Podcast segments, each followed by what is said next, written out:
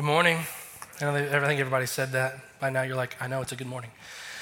Um, we are in a series called Tend. And um, we're going to be in John 15. So if you have your Bibles, let's just go ahead and turn there. We're going to go quickly into that. But as you're turning, I actually just want to talk about the Bible for a moment. The Bible is the words of God. It is timeless, it is true, it is relevant for every season, every point in history, every person. It doesn't get old, it doesn't lose its power. This thing is yes and amen forever. Amen? And we are a people who say we are going to center our lives around the words of God. What he says is true. And there are also times when certain scriptures or certain words jump up and like hit us across the face in a way you're like, whoa, I needed that right now. Have you ever had those moments? So there's the timeless word of God, and then there's moments where there are timely words of God. When you're going, wow, God, how did you know I needed that today? And the reason why we're in this series called Tend is because John 15 has been what I would describe as a timely word of God for us as a people. It's something God has been speaking consistently to us as a staff. We've had many meetings disrupted by the Lord when we're sitting there doing business as usual or however you want to describe it, and God's presence fills the office meeting, and all of us are on the ground undone by his presence over John 15. And that's happened multiple times in the last number of weeks. And we're like, there is something God has for us as a people. And so we've allowed God, as we should, to interrupt us, and we've had to put a pause on what we were doing and say, hey, we gotta, we've got to discuss this as a family. And so uh, I'm going to pick up where Travis left off, but Travis preached uh, John 15, verses 1 through 8, and then I, today I'm going to start in verse 9, and we're going to go through verse 17. Does that sound good? Got your word with you? Here we go. As the Father has loved me, so I have loved you. Now remain in my love. If you keep my commands, you will remain in my love, just as I have kept my Father's commands and remain in his love. I have told you this so that my joy may be in you and that your joy may be complete. My command is this love each other as I have loved you. Greater love has no one than this to lay down one's life for one's friends. You are my friends if you do what I command. I no longer call you servants because a servant does not know the master's business. Instead, I have called you friends. For everything that I have learned from my Father, I have now made known to you. You did not choose me, but I chose you and appointed you so that you might go and bear fruit, fruit that will last. And so, that whatever you ask in my name, the Father will give you. This is my command love each other. In this passage, what we're doing is, I'm just going to give a little bit of context, but what's happening here is John chapter 14, 15, 16, 17, those four chapters, theologians like to call this the farewell discourse. So what's happening is as Jesus is in the upper room, he's with now 11, not 12, because Judas has already left to go to betray Jesus. So it's after the Last Supper, and they're still hanging out. And Jesus gives this long discourse, this long talk about, hey, I'm about to go die, in which they're totally not getting, it's not computing. But he's like, this is the last thing I want to tell you before I go. So think about that and just that weight of context. This is the burden on the Lord's heart as he's about to leave his followers, his disciples. He's like, man, this is what's going to make you, this is going to help you make it for the long haul.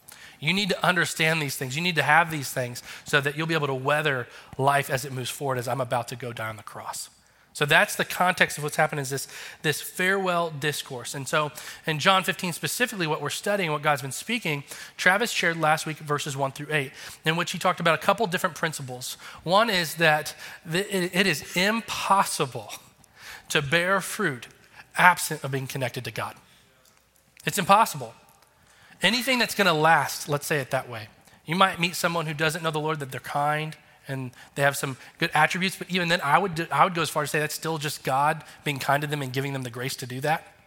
Because sin really is restrictive, and, and sin really does lead to death. But God, in His mercy, He's the one who allows us to bear fruit. So it's impossible. It actually says we can do nothing apart from Him. That's how it's, how it's described. And then he goes on, he says that the purpose of all of this fruit that we bear actually isn't even for our good, but it's for his glory.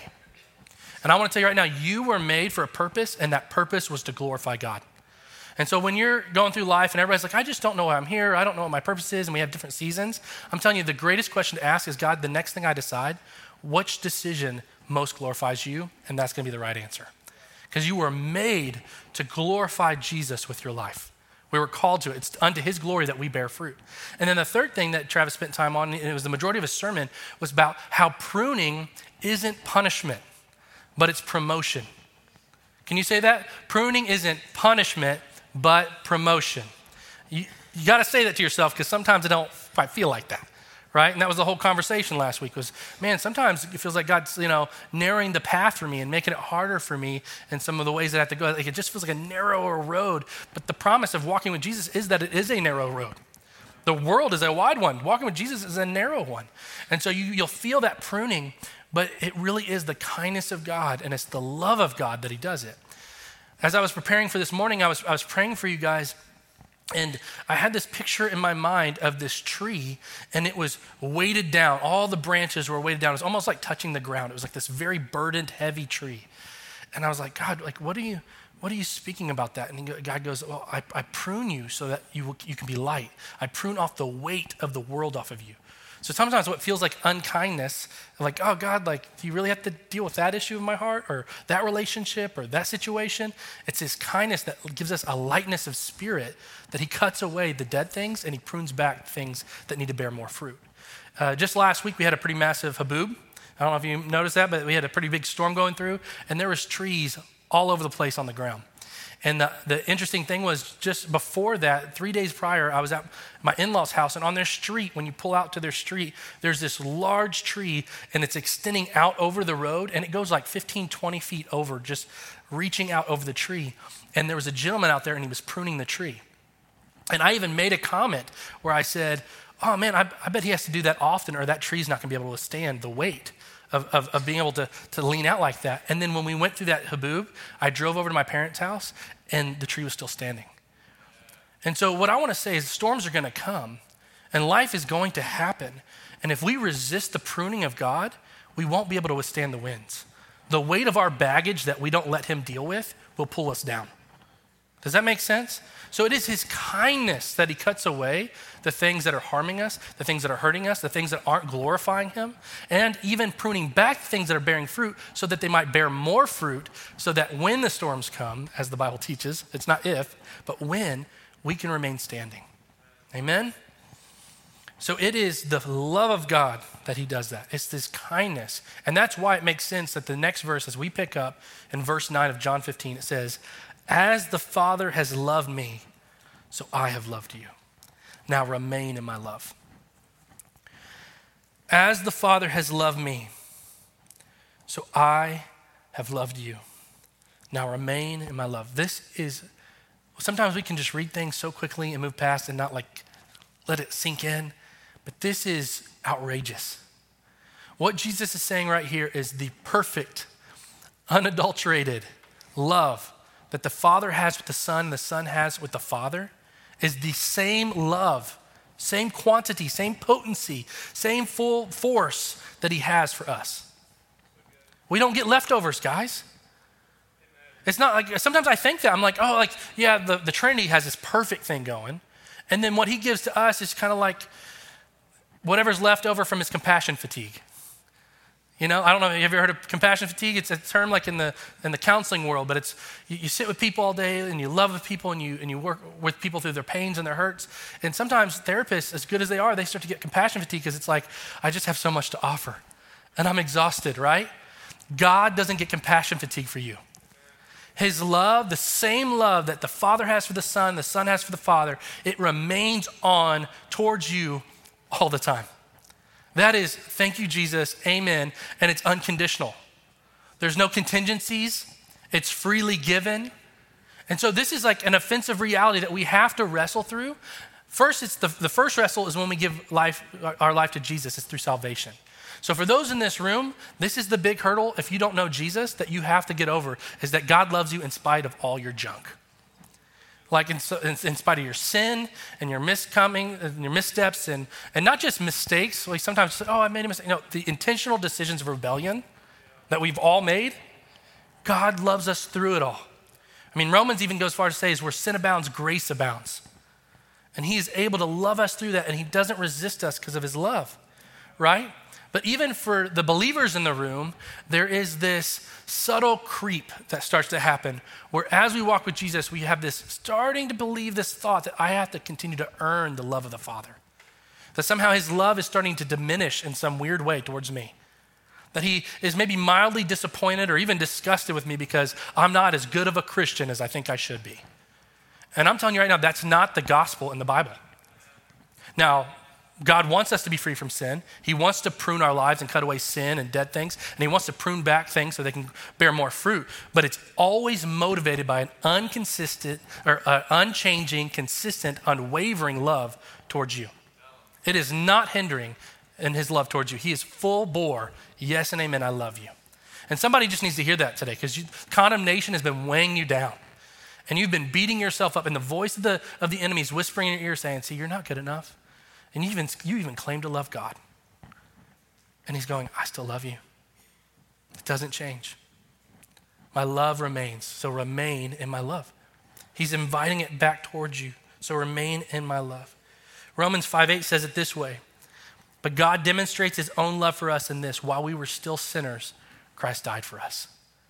Isn't that good news? I mean, that gives me such peace and hope when I know how imperfect I really am and how perfect his love is towards me is so encouraging. So it then continues in verse 10 of John 15. If you keep my commands, you will remain in my love, just as I have kept my Father's commands and remain in his love. So he's saying here, the way to remain in my love, that is always for you, is obey me. Obey my commands. That is how you show that you are drawing near and remaining in my love. So I want to emphasize something. What this is not saying is if you disobey me, I will no longer love you. And I think that's a lot of times how we perceive God. Like, oh, i messed up and now his, his love is just diminished. It's like this you see, like this power bar and it just keeps dropping 80%, 60%, 40%. We're going, oh man, I need to get my acting gear. His love is, is dwindling on me. And that's just not what the Bible teaches.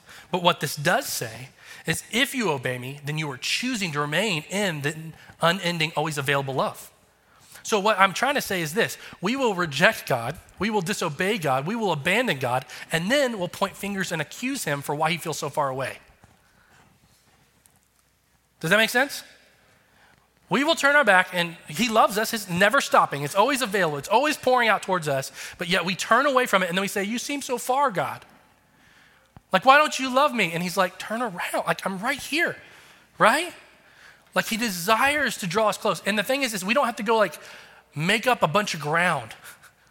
He's not sitting there saying, okay, now you got to fix this, this, and this, and this, and then you'll be remaining back in my love. He's like, the moment you acknowledge me is the moment you are making yourself available to receive all that I have for you. The moment. You could be mid sin, in the act of sin, and you could cry out to God, and He will respond with love and affection and healing power. Isn't that amazing? Like, we, we love to beat ourselves up, to really feel bad about something before we can like actually allow him to love us and receive us. But that's the world's paradigm, not the kingdom paradigm. Right? Okay, now, you know, really show that you're sorry. Grovel a little bit longer, please. And that's just not what God makes us do. He is so kind. He's so faithful to us. He does not reject us, and He always makes Himself available to us. He goes on in verse 11. He says, I've told you this. I've told you to remain in my love. I've told you to obey my commands. And I, I've told you these things so that my joy may be, be in you and that your joy may be complete. He's trying to tell us, you want to experience joy? Remain in my love. How do you remain in my love? Just obey me. Just agree with me. Walk with me. Don't reject me. Don't turn away. Come close to me and your joy will be complete. This word joy here in, in Greek is kara, and it's an extreme gladness. Who needs some extreme gladness in life right now? I do. I can tell you right now. Sign me up. Uh, what about supernatural peace? How about a calm in chaos? How about an experience of delight in God? Or even better, it says his delight in us.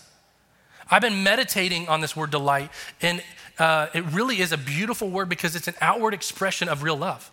Like if my six-year-old, like this morning, came and woke me up way too early, um, you know, comes in the room and I'm like, yeah, buddy, I love you, go away. Like, you know, like I'm not delighting in him, right? And I choose not to do that as his father. He comes in and I'm tired, but I'm going, you know, wiping the crusties. I'm like, hey, buddy, how are you? What's, what do you need? I love you. What's going on? You know, I choose to delight in him and I want him to see my delight so that he knows my love. And God is like, I have so much delight in you that I want to show you, but you got to face me. You can't shift your gaze away. You got to turn and you got to you got to look right at me and let me look right back at you and let me delight in you. But if you don't remain in my love, you're missing the opportunity of a joy, a supernatural gladness, a peace in the midst of, of, of, of chaos, a calming that he wants to provide us. This is what he has. And I even love it, it says, my joy. So what's cool is it's not like we have to muster up our joy, but what God does is says, the joy that I have, which the Bible says he was um, more joyful. The Bible says in Hebrews, I believe it is, that he's more joyful than any man who ever walked the earth. Speaking of Jesus. So that's pretty cool reputation to have. And now he's saying in this passage, my joy is going to be made complete in you. I'm going to give you what I experience of life and life to the full, and I'm going to give it to you. This is what God wants to give in the midst of trial, in the midst of struggle, in the midst of anything in life. We've got to remain in Him. We've got to press into Him. And I'm telling you right now, obeying Jesus is worth it. Because not only does it prevent us from calamity and sin and pain, but it also gives us in exchange joy and peace and calm, things that our heart longs for. So, we're called to remain in the vine. That's John 15, 1 through 8. Remain in me. It glorifies me and it's for your good. And then he says, What you're doing when you're doing that is you're actually experiencing my love, and I'm asking you to remain in my love.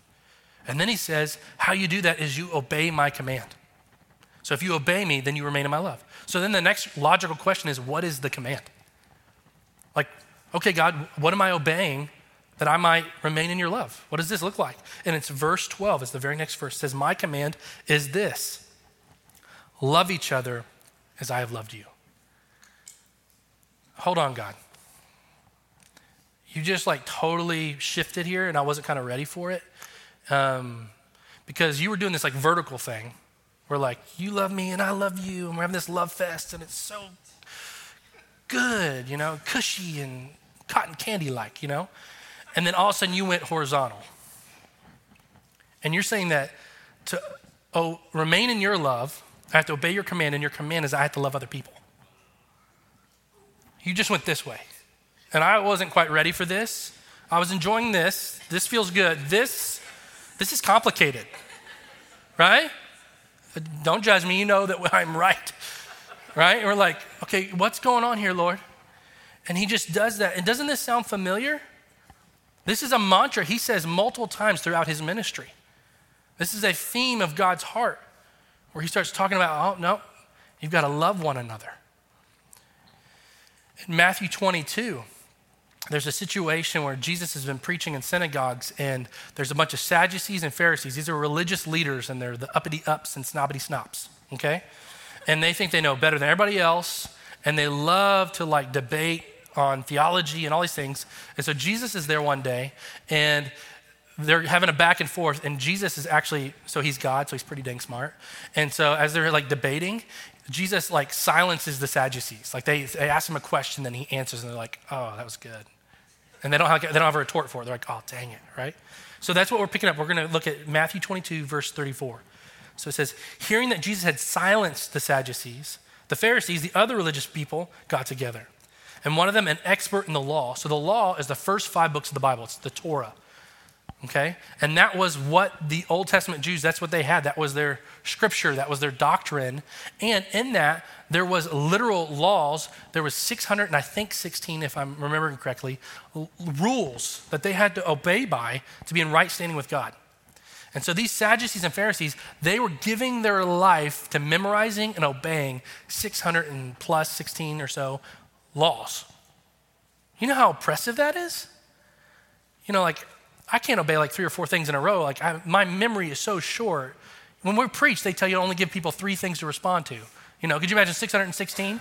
Okay, pull out your notebook. You know, number 257. You know, like It'd be overwhelming, right? And that's the reality of these people. And they're living out of the way. And then they have the pride to think that they're mastering it, that they're actually achieving success and doing all this. And so that's the law. So there's this expert in the law. So he's like one of the head Pharisees, one of the best known, reliable Pharisees to actually know and obey the law. And he goes to him and he tests him, speaking to Jesus, and he asks this question Teacher, what is the greatest commandment in the law? And Jesus replied, Love the Lord your God with all your heart, with all your soul, with all your mind. And I, I, picture in my mind the scenario. They're in this synagogue and they're surrounded in a circle, and you know, Jesus is kind of on the on the chopping block, and they're really trying to get him. You know, he's like almost like on a, court case kind of vibe, and he has to defend himself. And they ask him this question: Oh yeah, what's the most out of all these laws? What's the most important one? And then responding, loving God with all your heart, soul, and mind. I could imagine they're like, Oh yeah, like okay, golf clap. That's he got it right. He got it right. You know, that was a pretty good answer, you know. But then Jesus being Jesus, who always says, hey, the bar actually isn't down here and it's not right here. He keeps like raising the bar of what walking with Jesus looks like. He takes it up a notch and he says, oh, this is the first and greatest commandment. And the second is like it love your neighbor as yourself. When they heard this, I could imagine jaws dropping. Like, hold on, what? Because they've made their career and their life on the fact that they've looked down their nose at everybody else.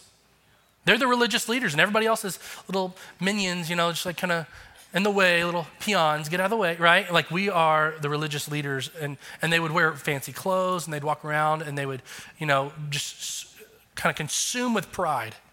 And all of a sudden, Jesus says, Yeah, the way you've been doing it is completely wrong. Because specifically in that verse 39, it says, and the second is like it. That word like it in Greek is homoios which means equivalent to, unseparated.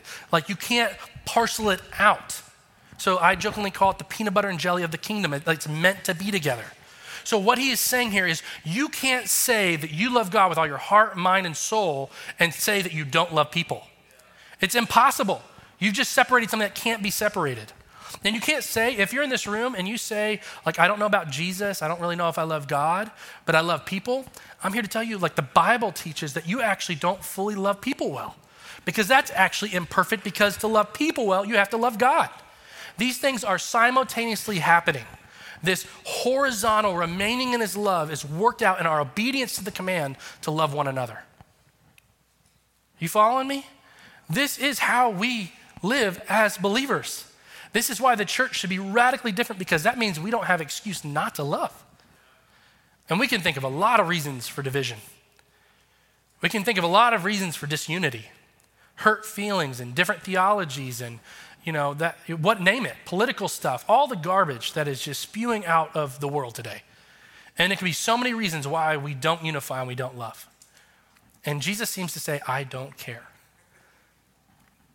He says, if you want to remain in my love, if you want a joy that overflows, if you want a peace in the midst of crazy storms, if you want to experience my delight, obey my command, love one another as I've loved you.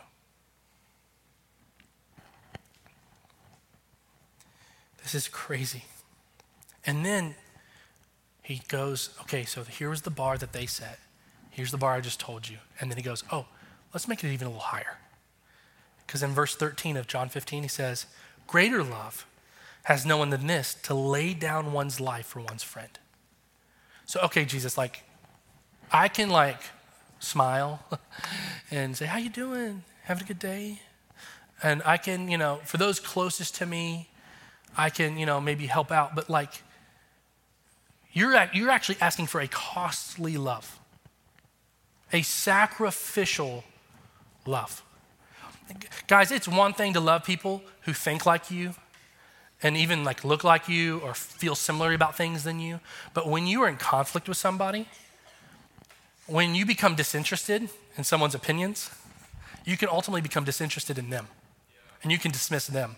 And when you do that, you break from what God's intention is for your relationship with that person. Like, it is hard to love people when there's lots of reasons for offense, for frustration, fill in the blank. And yet, God is saying, actually, not only am I calling you to love them, but I'm wanting you to love them at, a, at a, an extent that it cost you something. But you know what's so beautiful about that? That's when we look like Jesus. Because he does not tell us to do a single thing he doesn't do himself. He loves us at an extent that it cost him something. He doesn't give cheap love away. So we don't receive cheap love from him. So that means that we don't actually have cheap love to give out. We receive costly love, and that means that we have costly love to give freely away. First John, John writes in, in his book, he, he kind of emphasizes this in another way in verse or chapter 3, verse 16 says, This is how we know what love is. Jesus Christ laid down his life for us, and we ought to lay down our lives for our brothers and sisters. A word of the Lord, another kind of timely word that we feel like God was speaking, isn't just this tend word right now of John 15, but for the year of 2023, for the entire Antioch movement, all U.S. churches, all overseas teams have been praying and, and meditating and, and seeking God, interceding into Ephesians chapter 4 on the word of unity. We feel like this is the, the phrase we've been using is it's the Mount Everest of the church. Meaning, if we would actually humble ourselves, love one another, bear with one another in such a way that we work to a place of unity, the church is unstoppable. It's unstoppable. Because we can choose to see the value and the God image bearing person in front of us on every single face and not the differences and not the excuses and not the hurts. There's places of healing and, and forgiveness and intimacy that we work through as a people that unify in such a way God's like, I can do anything with that church. And so we've been praying this in like crazy, this Ephesians 4 word. And in Ephesians 2, 4, verses 2 and 3, it actually even spells out how to do this. And it says, Be completely humble and gentle be patient, bearing with one another in love. Make every effort to keep the unity of the Spirit through the bond of peace. Humility is required, it's not optional. Because it even says, be completely humble. That sounds near impossible. But that's the aim. God, humble me. Like, not my will, but your will be done. Your kingdom, your kingdom come on earth as it's about you, God, not about me and my desires, right? We just sang this. Did we mean it? Did it really stir our affections or just our emotions? Like, do we actually fall more in love with Jesus as a result of that song saying, God, I surrender again, whatever you want to say, whatever you want to do. I'm going to be humble, not my will, but your will be done. And then, not even that, but now I'm getting pushed down the line, God, others. How do I love other people more than myself? How do I prefer other people more than myself? How do I not think highly of myself higher than I ought to? Man, a humble church is a powerful church. And then a gentle church. Wow, gentle church. We aren't reactive. In the midst of offense, in the midst of hurt, in the midst of pain, we don't give it back. It's so hard not to sin in response to other people's sin. It is so hard. Right? You're like, that hurt. I'm going to, you know, no, pull back. Right? I'm not going to be a reactionary person to you, but instead, I'm going to be a responder to God. And in His perfect love, as I remain in Him, fills my heart. I'm then going to love you in response because I'm not going to love you according to how you treat me. I'm going to love you according to how He treats me. What a game changer. That's gentle. That's not reactionary. That's not abusive. That's not controlling and manipulative. That is that is kind, that is meek, that is lowly, that is gentle. And then he says, bearing, being patient. I don't want to skip that one. being patient. That means as other people aren't getting it or whatever in the scenario, you're not like losing patience and moving on. Because it is so easy just to say, you know what, I've tried, I'm washing my hands and I'm moving away from this. But the problem is, is when you do that, you end up missing so much intimacy because conflict begets intimacy. And intimacy begets conflict because you're getting closer in relationship with others. But then if you respond in humility and gentleness, it begets more intimacy. That's how marriages thrive. You know, if I've gotten a fight with my wife and just said, you know what, I just need space from you, and I just totally cut her off, like, we wouldn't be able to work through our problems, and it wouldn't produce intimacy. And it's not real connection. But it's in the conflict that I say, I'm going to humble myself, I'm going to be gentle, I want to be patient and learn from you, and I want you to learn from me, and we're going to come together. And then it says, bearing with one another in love. That means that bearing means that there's going to be something you have to bear through. It just means it's reality. There are going to be offenses and issues and things that come up that's going to be hard. And God's saying, I want you to bear through it in love. I want you to choose one another, prefer one another. So, sacrificial love is the path to a unified people. Sacrificial love is the path to a unified people.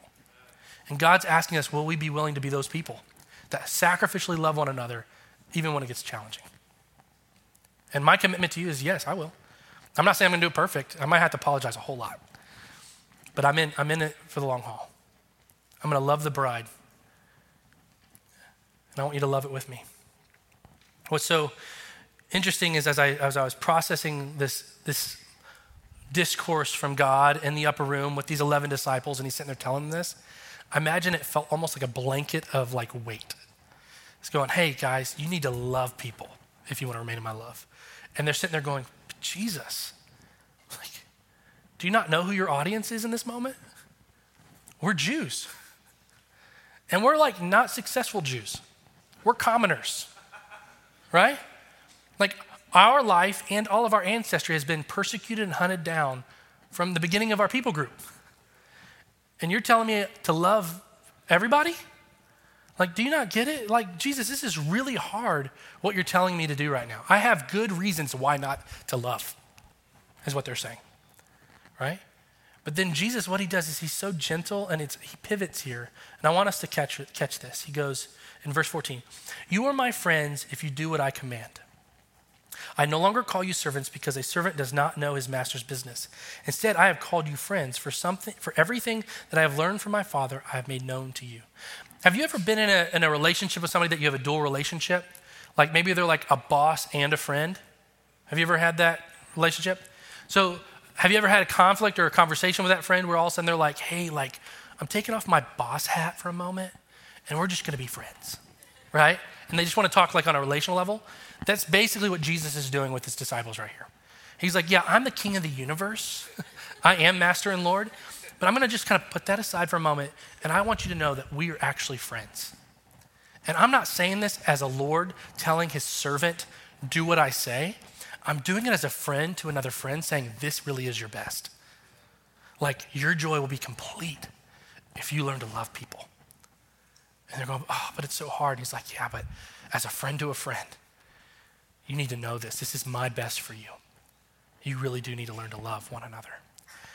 And then he continues, he says, You did not choose me, but I chose you and appointed you so you might go and bear fruit, fruit that will last. This word choose here throws out, shows up multiple times in the New Testament in different ways, but it literally means like he selected them, which we know. It uses this word in Luke chapter 6 when it says that he chose and appointed them to be his disciples. And he went out and said, Hey, I want you to come follow me and learn of my ways. And now he's bringing that back up right now and he's saying, Remember how I, I, I asked you to follow me? that I, I, I, I, actually approached you long before you approached me and said, I want to teach you how to walk in the things of the kingdom. This is the kingdom. This is it. Loving God and loving people is the kingdom. So if you want to experience the kingdom as a friend, listen, this is how you bear fruit, and that fruit that remains, fruit that lasts. And he says, and then he, go, he keeps going. And so that whatever you ask in the name of the Father, it'll be given to you. Because when you learn to love people and you let God change your heart, your heart will start to desire what God's does.